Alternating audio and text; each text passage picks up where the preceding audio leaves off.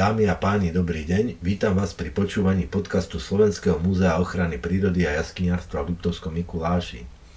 Každoročne 22. marca si pripomíname Svetový deň vody.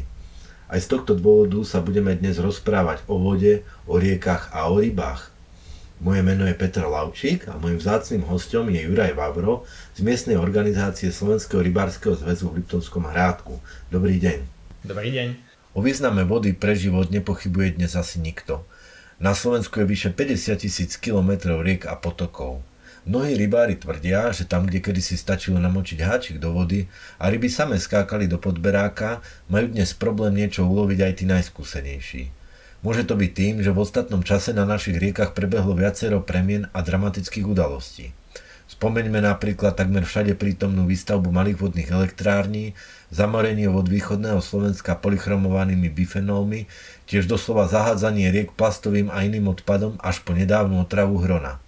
Pán Vavro, aké sú podľa vášho náhľadu ďalšie zásadné problémy našich riek? Čiže ja by som vám povedal tak akože najlepšie informácie, čo vám viem podať, sú v podstate z toho nášho regiónu, čo je v podstate Liptov a my sa konkrétne staráme o rieky Bela a Horný tok Váhu Čiže viem povedať, že my sa najčastejšie stretávame, jedna vec sú v podstate znečistenia, čiže to znamená, že keď nejaké nežiaduce látky uh, pre ryby preniknú, preniknú do tokov.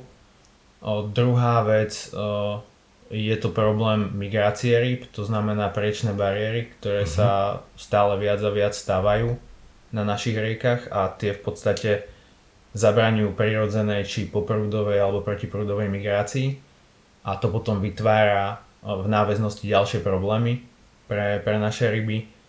No a môžem povedať, že tretia vec sú o, zásahy do, do tokov. Tam, tam by som povedal, že niektoré zásahy jednoducho sú nevyhnutné, povedzme pri povodniach alebo podobne, keď sa jedná o ochranu ľudského života a majetku a podobne, to je, to beriem, že to je potrebné, ale potom sú zásahy, ku ktorým by sa povedal, by som dalo pristupovať citlivejšie, možno o, prizerať na to, že kedy, kedy jednotlivé druhy, hlavne pôvodných druhov rýb, majú svoje obdobie trenia alebo obdobie migrácie, čiže táto oblasť by sa dala zlepšiť z môjho pohľadu. Uh-huh. A čo sú to za zásahy konkrétne? Uh, myslíte úprav tokov napríklad? Uh-huh. No je to napríklad, keď sa napriamujú toky, hej, že povedzme typicky Bela je prirodzená štrkonosná rieka, ktorá vytvára meandre. A tým, že vytvára meandre, tak zasahuje prirodzene do okolitých pozemkov. A v minulosti poviem, že boli také zásahy z našej strany možno nie úplne citlivé, keď sa povedzme, že bagrujú niektoré brehy riek a napriamuje sa ten tok, tak aby bol otok rýchlejší No a z nášho pohľadu tá ryba potrebuje aj pomalú vodu, potrebuje plán, kde si oddychne, potrebuje nejaký spadnutý koreň, spadnutý strom, ktorý jej uh, vytvorí prirodzený taký mikroukryt, v ktorom môže žiť, hej, napríklad. Jasné, a tými priečnými bariérami máme rozumieť malé vodné elektrárne? V našom prípade sú to primárne malé vodné elektrárne, uh-huh a sekundárne to môžu byť rôzne, rôzne hlavne betónové prahy a sklzy a podobné no, vodné stavby. Oni sa stavali za účelom protipovodňových opatrení alebo za akým zmyslom majú tie prahy napríklad? No napríklad prahy sa stávajú za účelom povedzme ochrany mostu napríklad. Keď tým, že je tá bela štrkonosná, tak ona prirodzene ten materiál ukladá a vymýva v určitých miestach a v cykloch, hej, že tam, kde je jeden rok nanesená štaková lavica, tak ďalší rok môže byť vymletá jama. Hej. No a keď si človek povie, že na určitom mieste chce postaviť most, musí zapustiť piliere do koryta tej rieky a tým, že rieka niekedy ukladá, niekedy odnáša, tak musí to prirodzene, prirodzene ochrániť. Hej. No a v podstate toto odnášanie spôsobuje rýchlosť rieky, rýchlosť tej vody, rýchlosť toho toku a tým, že povedzme pod mostom a nad mostom sa postaví takýto prach, tak tú rýchlosť prirodzene spomalí a, a to miesto sa zanesie a povedzme je ochránený, ochránený most. Hej. To, sú, to sú tie prahy, ktoré vidíme v Liptovskom hrádku, hej? Mm, pod, Napríklad pod áno. Mhm. Pri, pri sútoku Belej a Váhu tak sú o, kamenité prahy. Uh-huh. A ja som viackrát zaznamenal aj bagry v podstate v tej rieke. Tie majú aký význam?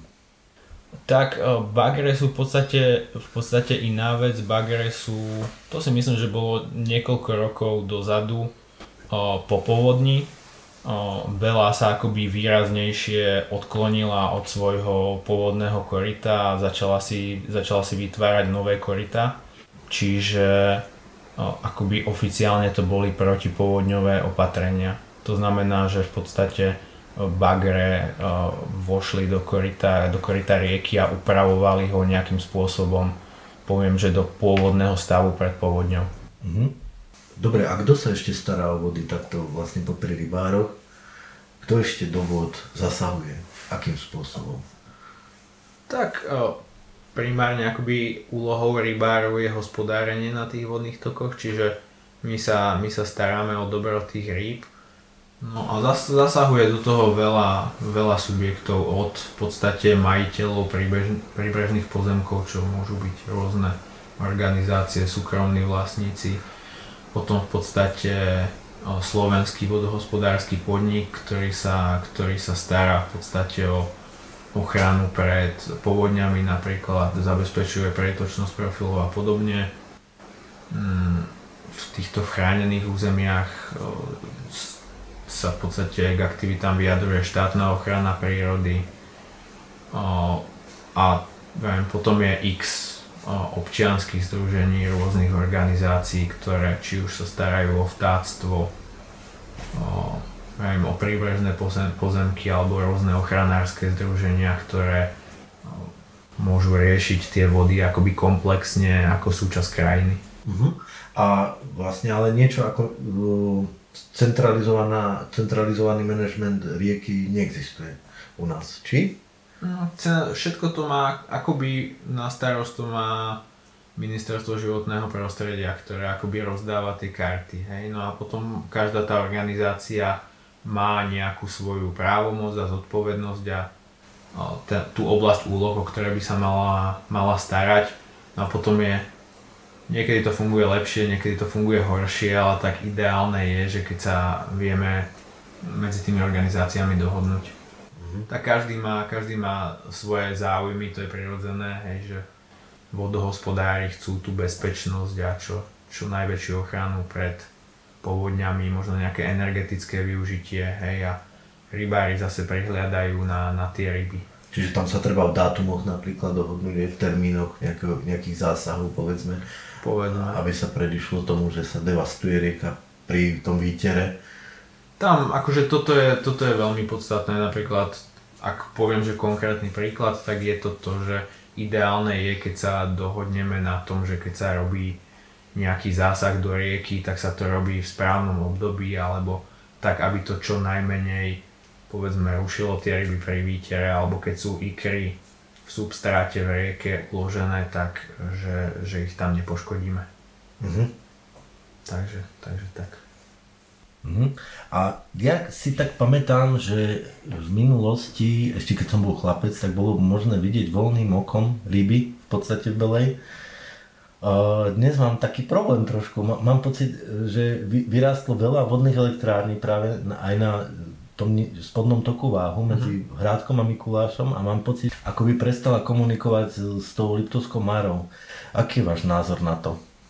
Tak z môjho pohľadu, tak akoby neznalému človeku by som to vysvetlil, že rieka je ako nejaký ciemný systém človeka, hej, že sú nejaké tie hlavné tepny, potom sú nejaké vedľajšie a potom sú vlásočnice, ktoré akoby prichádzajú úplne z, tých, z tej najväčšej vzdialenosti. No a všetko to spolu nejakým spôsobom funguje. Tak takisto funguje aj tá rieka. Hej, že úplne keď sa vrátim do minulosti, tak asi najväčší zásah bolo postavenie vodného diela Liptovská Mara, ktoré, ktoré je akoby úplne neprechodné. To znamená, že od Liptovskej Mary nahor všetko ostalo oceknuté od, mm-hmm. od zvyšku toho povodia. No ale vtedy ešte ostávalo akoby dosť toho, dosť toho nepoškodeného alebo prirodzene komunikujúceho prostredia.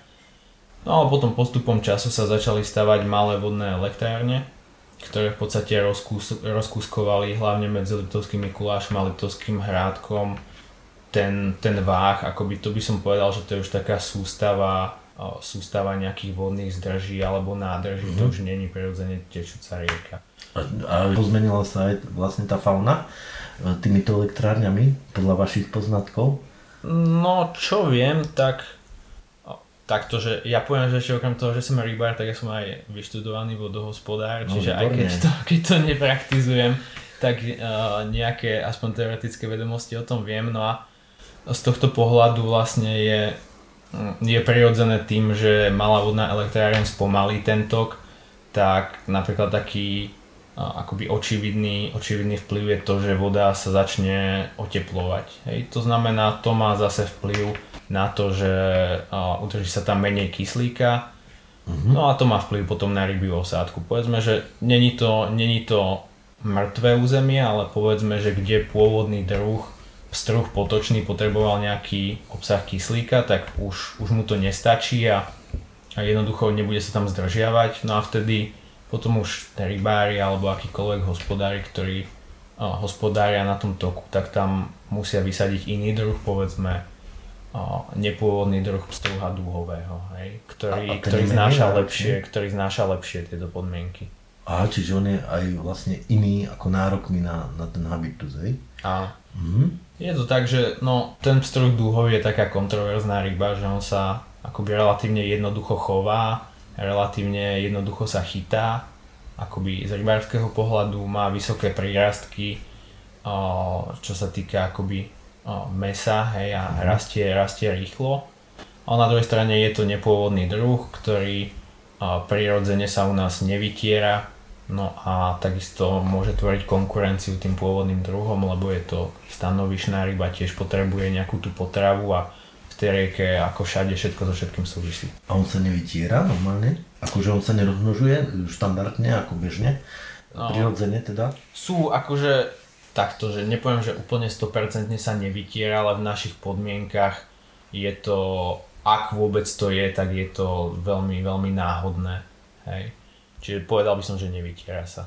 Aha, čiže on je vlastne introdukovaný periodicky v rámci zarybňovania? Alebo Áno, on sa, on, sa, on sa chová, záleží od prístupu akoby toho hospodára, ale akoby štandardne sa chová niekde na rybníkoch, že v podstate mm-hmm. umelo sa vytrie, odikry cez plodík sa vypustí do chovných rybníkov, tam sa chová akoby umelou potravou, čo sú mm, nejaké granule pre, pre ryby do konzumnej veľkosti No a v tejto konzumnej veľkosti sa vypúšťa potom do rieky, alebo on vydrží aj v jazere alebo v trkovisku. Uh-huh. No a e, potom ho môžu rybári chytať alebo sa priamo predáva niekde do obchodných reťazcov Viem, že jeho výhoda je, že on relatívne rýchlo dokáže vyrásť úmerne proti, poviem, že pstruhovi nášmu. Je to taký smrek medzi rybami. No, môže byť takto, lesník až tak nie som, ale je to, že... Rýchlo rastie a rýchlo rastie. má hospodársky význam. Tak, uh-huh. tak by som povedal. A medzi tie pôvodné dru- druhy ryb, hlavne teda na belej na váhu na tých horných tokoch, tak sme spomenuli pstruha potočného. Ešte, čo je pôvodné tam? Pôvodné druhy rýb u nás akoby zase poviem, že za Liptovských hrádok no, zá, záleží, že aký, aký tok, ale u nás na našich riekach je to hlavne pstruh potočný a lipentimiánový. To sú také akoby aj primárne druhy, ktoré sa lovia, ktoré akoby dorastajú do najväčšej veľkosti. O, v minulosti to bola aj hlavátka podunajská, ktorá akoby v nejakých ešte jednotlivcoch sa vyskytuje, ale my konkrétne plán na hospodárenie zatiaľ s ňou nemáme, lebo ona je vrcholový predátor a ona potrebuje jednoducho tú o, potravinovú základňu mať vybudovanú, aby, aby tam vydržala. Mm-hmm. No a potom sú to nejaké o, sprievodné druhy rýb, ktoré máme, to je hlava, polže, čereble a podobne. Ešte sú, hej? A, a jalce? Jalce takisto. Podustva, podustva je taká z nášho pohľadu akože kontroverzná, lebo sami si nie sme istí, že či podústvu považovať za pôvodný druh alebo nie. Uh-huh. Pretože po, podústva v podstate zažila rozmach s vybudovaním Liptovskej Máry. Ona, ona má taký cyklus, že keď neboli ešte malé vodné elektrárne akoby na váhu, ale už existovala Liptovská Mara, tak ona žila v Liptovskej Mare akoby väčšinu roka, tam sa krmila tam boli lepšie akoby potravinové podmienky, tam sa vykrmila a potom sa akoby tiahla, tiahla hore prúdom váhu, aj do Belej a tam sa v podstate vytierala. No a potom sa zase nechala splaviť do Belej a takéto, takéto cykly každý rok fungovali. No a to bola veľká podpora akoby aj pre tie pôvodné druhy rýb, lebo tá malá podustva sa akoby v tých riekach vyliahla a ona tvorila potom potravu pre tieto hospodársky významné, alebo pre nás pôvodné druhy mm-hmm. poviem mm-hmm. hlavne pre pstruha. Áno, a pri pstruhovi potočného ma prekvapilo, e, lebo dlhšie som nesledoval vlastne problematiku a ma mhm. prekvapilo, mm. že keď som ja ešte bol chlapec, tak mal hlavnú mieru 23 cm mm-hmm. a teraz má 35. Mm-hmm. Takže to je tá ukážka vlastne toho, uh, v akom je stave teraz pstruh potočný v týchto vodách. Tak záleží, že k čomu to beriete, že t- my rybári sme takí, Ako rybára taký, taký, ale... taký sentimentálny, že ve, veľa ľudí vám povie, ja aj keď som bol malý, tak som chytal na vidličku alebo do rúk tie pstruhy. No poviem, že akože nebolo to s nimi dobré, s tými pstruhmi, ale mm, akoby robíme určité aktivity na to, aby sme ich podporili, hej. Snažíme sa pristupovať inak k tomu hospodáreniu a ako je poviem, že taký ultimátny cieľ pre nás by mal byť o, to, čo sme sa možno bavili predtým, že ani nie, že nasádzať ryby, ale našim cieľom, ako poviem, že v Litovskom hrádku je vytvoriť generačné stáda tých pstruhov, ktoré sa budú sami vytierať a ten umelý, o, umelé vysádzanie bude akoby len podpora, alebo ideálne, že nebude vôbec. Uh-huh. A čo treba na zabezpečenie tohto toho generačného vytierania uh-huh. alebo toho, tej generačnej reprodukcie tých rýb. Aké podmienky by mali byť naplnené? Tak, no to keby som 100% vedel, tak to, to, Hej, by, som bol, to by som bol král, ale poviem vám, že aké robíme no. my aktivity. Uh-huh, uh-huh. V podstate prišli sme, prišli sme na to, že ideálne je púšťať uh, toho pstruha tiež schovne v čo najnižších vekových štádiách, čo je ideálne ešte v ikre, akoby ikra v očnom bode, to je najnižšie štádium, ktoré dávame. A každoročne robíme takú akciu, sa to volá, že ikry v boxoch. A to znamená, že do takých plastových boxov dávame ikry, teda v štádiu očných bodov, vkladáme ich do debničiek, vkladáme ich skalami a vkladáme ich do chovných potokov. Toto sa akoby pre predstavu vykonáva niekedy v novembri a chodíme tam periodicky, možno každé 2, každé 3 týždne. Akoby otvárame tie krabičky, prečistujeme, vyberáme akoby uhynuté ikry. No a potom v marci, v apríli sa ideálne si to ikier vyliahnú úplne maličké, maličké struhy, ktoré majú ešte žltkový váčok, akoby vstrebu ho v tej krabičke a môžu vyplávať do toho potoka, kde ich na jednej strane čakajú nástrahy toho reálneho života, ale tí, ktorí ich prežijú, tak akoby tým, že vyplávajú z toho boxu, tak uh, majú taký bezpečnejší štart, ako úplne prirodzené, ako mm-hmm. ich mhm. prirodzení nejakí bratia a sestry. Ale na druhej strane sú konfrontovaní s tým reálnym tokom a jednoducho tí slabí uhynú a tí najsilnejší prežijú a potom ideálne založia, založia ďalšiu generáciu. Mm-hmm. A oni sú vlastne ako pôvodní. Hm? Tak snažíme sa, snažíme sa akoby čo najpôvodnejší genofond nájsť, ale zase musím povedať, že stále sú to ryby, ryby schovní akoby. Hej, ale že majú zapísanú tú informáciu, že začínajú ten svoj život už v rieke.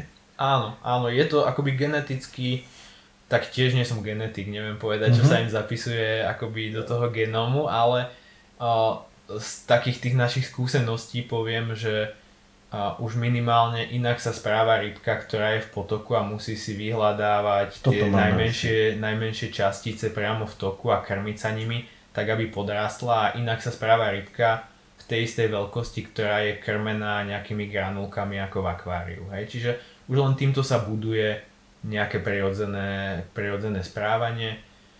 takisto, keď nemá napríklad ryba keď sa, keď sa chová v tom rybníku, tak ona tam nemá nejakého prirodzeného nepriateľa alebo málo hmyzu jej padá, padá na hladinu a naopak táto rybka v toku už vidí, že v správnej sezóne, povedzme na jar, že začnú sa liahnuť larvy, prichádza bentos a môže sa nimi krmiť a takisto sa správa inak k predátorom. Hej, keď uvidí povedzme vo vyššom veku tú volávku alebo čajku, tak vie, že sa musí niekde skryť, mm-hmm. lebo tí, čo sa neskryjú, tak budú zjedení. Áno, veď štandardný, štandardná, štandardná štandardná pyramída, že tak. potravinová.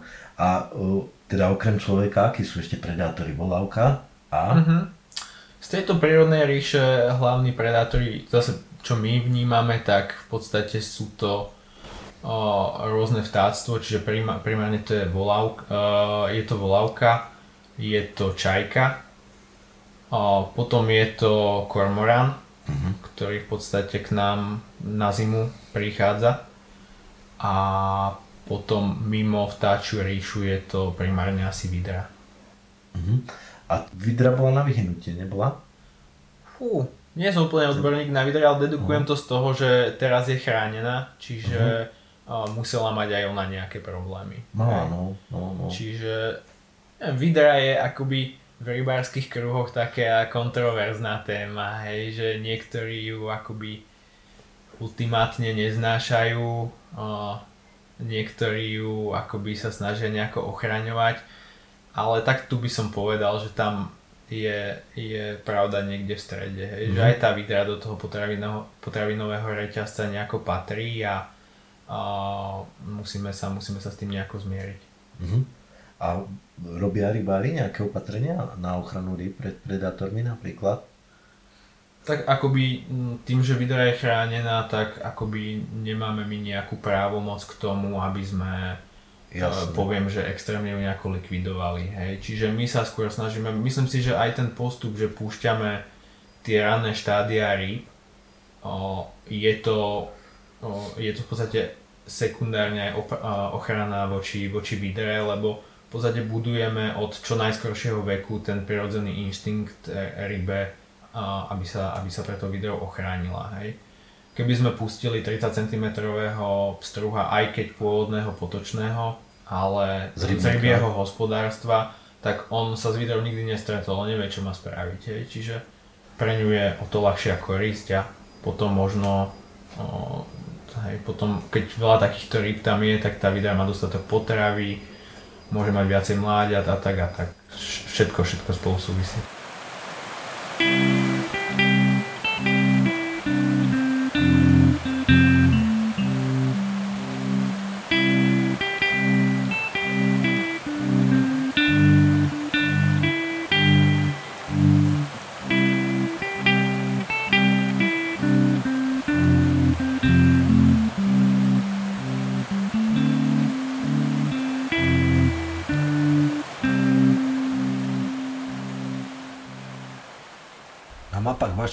Rajonov som zaznamenal aj miesta, kde sa neloví štandardne, ale je tam zvláštny režim chyť a pusť. Kde sú tieto miesta a aký je význam takýchto zón? Tak u nás konkrétne je to čas na váhu, aj časť na belej máme chyť a púsť. Na váhu to je akoby od vtoku Bodského potoka až po sútok Bieleho a Čierneho váhu a potom na Belej je to v podstate od diálničného mosta v Dovalove po o, plechový most v Kokave pri Byline.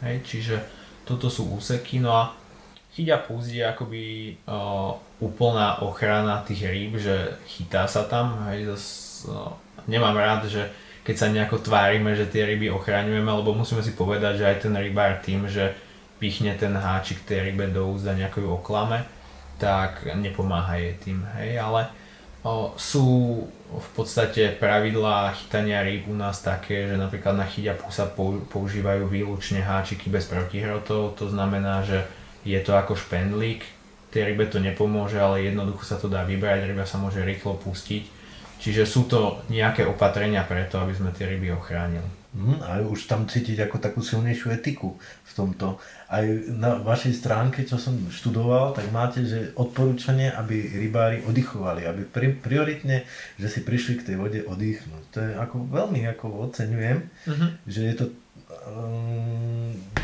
mám pocit, že to nadobúda nejaké iné charakteristiky trošku, ako len to čisté nejaké akože lo, lovenie, ale že práve to má ten rekreačný raz a že ten človek s tou riekou nejakým spôsobom spolu nažíva. Mm, ja som bol tiež rybárom, takže si to veľmi dobre ako pamätám, že to je veľmi úzky a intimný vzťah v podstate s, s tou riekou a ten človek ako vníma, keď tam chodí, tak vníma aj ryby, aj do istej miery mm, premeny tých riek, aj tie ohrozenia, ktoré sú? Tak pre veľa rybárov sú tie ryby jednoducho srdcovka, hej, že preto tak ťažko akoby aj ja vnímam, keď vidím nejaký bager v belej, alebo keď vidím, že niekde sa, sa vypustili nejaké jedy, alebo niekto nezodpovednosťou spôsobil škodu, hej. Čiže ono to už posúva sa to od toho, že naplniť si chladničku nejakým mesom, však ja úplne neodsudzujem, že a, zobrať si aj tú rybu nejakú, ktorá je ale ktorá už splnila ten svoj cyklus, že rozmnožila sa a potom kľudne zoberme si ju, zjedzme si ju alebo spravíme si nejaký rybník, ktorý je úplne, úplne mimo tých našich mm-hmm. riek a pustíme si tam povedzme aj toho pstruha duhového a ukrylujme si ho tam. Ale na druhej strane chráňme si naozaj ten genofond pôvodných druhov rýb Jasné. Mm, ešte som sa vás na rybochody nespýtal. Rybochody, lebo to bola taká kontroverzná uh-huh. téma a dlho bola kontroverzná téma. Uh, ozývali sa hlasy, že to nefunguje. Ja som sledoval teda rybochod napríklad na Černováhu, uh-huh. čo je tá spodná nádrž uh-huh. a tam je most a tam sa často chodí. Tam to áno, vidno áno, a tam vidno, ako tie ryby sa tak trošku trápia po tých schodoch a ak, aké máte vlastne názor na rybochody a aké máte skúsenosti s tým? Tak podľa mňa úplne najideálnejšie by bolo, že by tam tie presné bariéry neboli a aby sme tie rybochody nemuseli stavať. Hej, ale už keď sa, keď, sa, keď sa musia postaviť, tak podľa mňa hlavné je, že aby to projektoval a pripravoval naozaj odborník, aby to nebolo len pro forma, že pustíme pár litrov alebo nejaké hej, pár kubíkov povedla, aby sme splnili nejakú normu, ale naozaj treba sa na to pozrieť, lebo tá ryba ona nevie, že kde má ísť. Jej uvedie inštinkt toho, že ísť proti tomu najväčšiemu prúdu a už len tá základná logika, keď hovorí to, že väčšina, väčšina toho prietoku ide cez turbínu v tej malej vodnej elektrárni, tak ona nemá ako vedieť, že niekde na boku je nejaký obtok. Možno pár jedincov si to nájde, ale ale je to ťažko naprogramovať tak, aby tej rybe sme vyslali signál, že poď tu na niekde bokom a ubiť to, hej. A čiže ona sa dostáva do takej zmetočnej situácie, tak. kedy narazí na bariéru a teraz nevie čo ďalej. Uh-huh. Potom uh-huh. akoby ešte jedna vec je, že ono sa veľmi myslí akoby na to protiprúdové, na tú protiprúdovú migráciu. Aha. Ale druhá vec je, že tá ryba v rámci roka migruje akoby aj poprúdovo, hej. Čiže uh-huh takisto ako naviesť tú rybu, aby neušla do tej turbíny, ale aby niekde odbočila. A tam sú nejaké siete alebo niečo? Viete čo, naživo som to nikdy nevidel, akože mm-hmm. čo, čo som počul, tak sú tam nejaké ochrany a nejaké siete, ale tiež vám neviem povedať, že či je oko 10 cm alebo, no. alebo 1 mm, že čo sa stane s 5 cm pstruhom, keď prejde turbínou, či to prežije, či to neprežije. Myslím si, že dobre mu to moc nespraví, ale Jasne. A nikdy som to nejako neskúmal. Uh-huh. A aký je ten životný cyklus tých rýb? Teda vravíte, že proti prúdu, po prúde uh-huh. a v rámci roka sa to strieda alebo v rámci života? Je to akoby veľ, je to veľmi rozdielne, záleží od druhu po druhu, hej, keď poviem hm, tá podústva napríklad, uh-huh. tak tá podústva fungovala tak, že žila väčšinu roku v Litovskej mare a tiahla akoby do tých prítokov na trenie plné extrémy sú zo zahraničia, napríklad losos, ktorý žije dlhodobo v mori a chodí sa len vytierať do riek a niektoré druhy zomierajú, niektoré sa vracajú a podobne, ale čo sa týka tých našich, tak v podstate pstruh a lipeň mm, je schopný migrovať niekoľko kilometrov. Hej. Čiže on, není to, že by teraz stiahol 100 kilometrov niekde do Žiliny alebo niekde nižšie do Trenčina, ale aj on sa potrebuje pohybovať v rámci nejakej potravinovej, potravinovej logiky. To znamená, že len veľmi zhruba, keď poviem tak v zime, keď sa ochladí, v podstate rieku zakrie ľad, tak tie ryby majú tendenciu sa stiahnuť do nejakých hlbších jám, kde je až taký silný prúd, aby nemuseli míňať energiu a aby tam nejakú tú zimu prečkali. To my tak akože voláme, že zimoviska. Uh-huh. To sú také známe miesta, keď sa pohybuje človek okolo tej rieky, že vie, že v tej zime tie ryby sa tam stiahujú. No a potom, potom v podstate počas roka zase vyťahujú z týchto zimovisk povedzme do silnejších prúdov, alebo do pličej vody, kde sa začne vyskytovať prirodzene potrava. Hej, a druhý, druhý impuls potom je v podstate trenie. To znamená, že lipeň u nás sa trie okolo mája, to znamená, že po zime ten sa trie na otvorenej vode, ale potom pstruh, ten sa, ten sa trie na jeseň a jeho ikry v podstate prežijú zimu a vyliahnu sa až na jar. No a on vyhľadáva akoby prítoky až vlásočnice týchto našich riek a vytiera sa tam. Uh-huh. A potom vlastne tá rybka má takisto cyklus, že ona sa vyliahne v tej vlásočnici, v tej úplne najplíčej vode. Ja niekedy naozaj nechápem, že v 5 cm vode sa, sa tie pstruhy vyskytujú. No a tým, že dorastá, tak potrebuje viac priestoru, akoby výživnejšiu potravu a splavuje sa stále nižšie, nižšie, nižšie a potom tie dospelé ryby skončia v hlavnom toku. Uh-huh. A oni sa tam zase zazimujú a zase dorastajú, dorastajú a keď dosiahnu nejakú pohľavnú zrelosť, tak vyťahujú sa trieť do lásočnic. Super. Čiže je to taký, uh-huh. je to taký mini cyklus lososa, keď si predstavím, že losos tiahne z toho mora a potom stovky kilometrov do riek, tak tieto naše druhy nemajú takúto možnosť, ale takisto sa takto hýbu Hýbu sa aj medzi váhom a belou napríklad, lebo váh má vyššiu teplotu ako belá v zime, čiže tie ryby, ryby to cítia hej, a hľadajú tie najvýhodnejšie svoje stanoviska. Mhm. A u Belej sa vraví, že je to živá rieka, že tak sa mhm. prezentuje uh-huh. aj divá, divá rieka, ako ju vnímate vy? No tak Bela je úplne moja najväčšia srdcovka, hej, to som, no strašne ju mám rád, hej, lebo myslím si, že to je, Vraví sa, že posledná divoká rieka na Slovensku, neviem či posledná, ale určite jedna z posledných a to prostredie, to, že není zregulovaná, to, že ešte som tam, tam vyrastal, tak to je taká kombinácia, že niekedy aj keď sú tu zahraniční hostia, tak bol tu jeden škód, ktorý bol tam na Belej, hej, a pozrel sa na, na Tatry zasnežené, že to Nový Zéland, hej, že my tu máme. Čiže možno si to až tak neuvedomuje, neuvedomujeme tým, že každý deň sa s ňou nejako stretávame, ale je to naozaj, naozaj perla aj v rámci Európy. No a zaslúži si, zaslúži si tú, tú ochranu. A ona je úplne vhodná podľa mňa na taký, nazval by som to, že rybársky turizmus, tým, že navlieť sa do tých našich brodiacich nohavíc a ísť sa, ísť aj prejsť na pešo a snažiť sa oklamať nejako tú rybu ale keď ju človek aj možno neoklame a nič nechytí, tak odnesie si zážitok len z tej prírody a z tej čistej vody a z toho všetkého okolo. Catchme.fish. Máte teda nejaké ešte združenie uh-huh. Čiže okrem miestnej organizácie akoby fungujeme ešte taká veľmi malá skupina nadšencov, dokonca trojica a ešte sme aj rodina. Čiže máme také malé občianske združenie catchme.fish, aj webová stránka je taká, no a tam sa v podstate venujeme čiastočne ochrane rýb, v podstate týmto našim pôvodným druhom, snažíme sa ich podporovať, no a čiastočne akoby aj cestovaniu. Čiže sú tam také dobrodružno-rybárske filmy a nejaké, nejaké reportáže, ktoré sme, ktoré sme zažili. Mm, a filmy to, točil kto? Filmy točil náš kamarát Rastio Hatiar. Aha. Čiže on je taký outdoorový tiež nadšenec a Aha. celkom kvalitný filmár. No a my sme si tak a, akoby vždycky, keď sme chytali ryby, tak problém rybára je, že nedá sa aj chytať, aj fotiť. No a tak sme si povedali, že keď už niekde do sveta budeme, budeme cestovať, ako by konkrétne sa nám podarilo.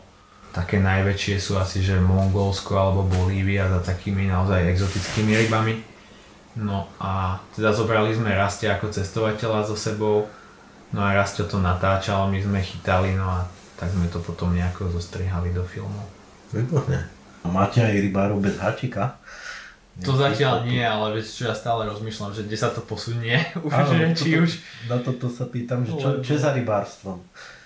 Mm, neviem, neviem. Neviem vám na to odpovedať, lebo na jednej strane fakt mám rada aj tú rieku, aj tie ryby. A je mi jasné, že tými svojimi aktivitami im nejakým spôsobom ubližujem, aj keď sa snažím čo najmenej.